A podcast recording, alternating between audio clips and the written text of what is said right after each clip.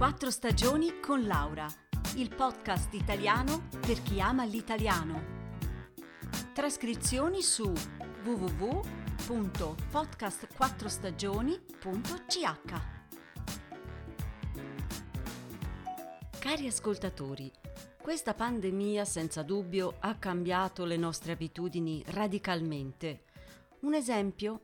In Italia, come all'estero, sono aumentate le persone che hanno deciso di adottare un cane o un gatto per avere compagnia, per uscire di casa, per passare del tempo insieme a un amico fedele.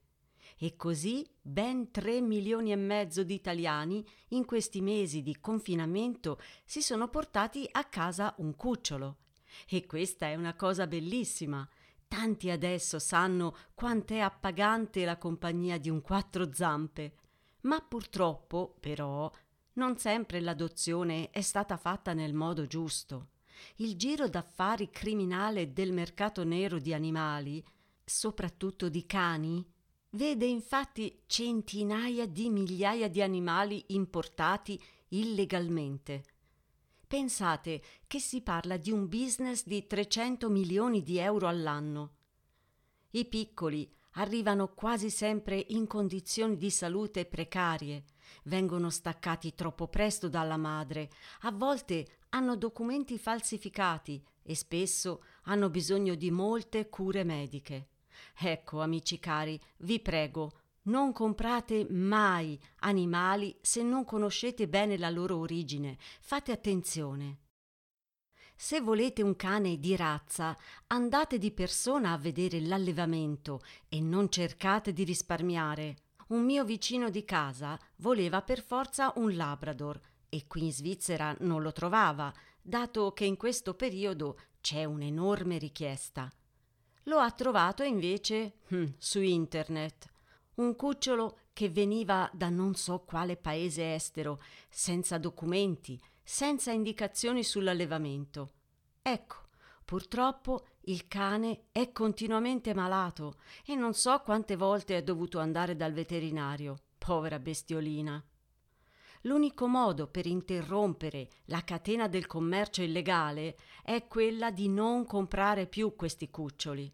Se invece la razza non è importante, allora vi consiglio vivamente di seguire i canali ufficiali e gli operatori seri. Per favore, non prendete animali a caso. In questo modo avrete un compagno fedele che vi accompagnerà per molti anni e vi farà vivere momenti bellissimi.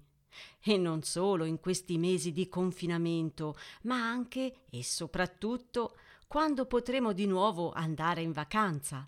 Infatti, in Italia ci sono più di 24.000 agriturismi che non solo ammettono i cani, ma offrono spazi all'aperto e percorsi naturalistici per le famiglie e i loro animali. E non dimentichiamo che gli agriturismi si trovano in zone di campagna, fuori dalle zone affollate, con grandi spazi e posti letto limitati. Tutte cose che in questo periodo di pandemia sono un'ottima alternativa alle strutture turistiche più frequentate. Ecco, la mia speranza è che chi ha preso un cane o un gatto abbia fatto bene i suoi conti.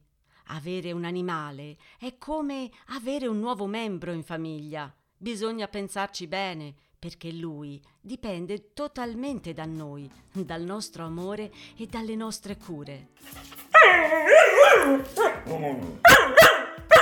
Un saluto da Oscar e da Laura. A presto!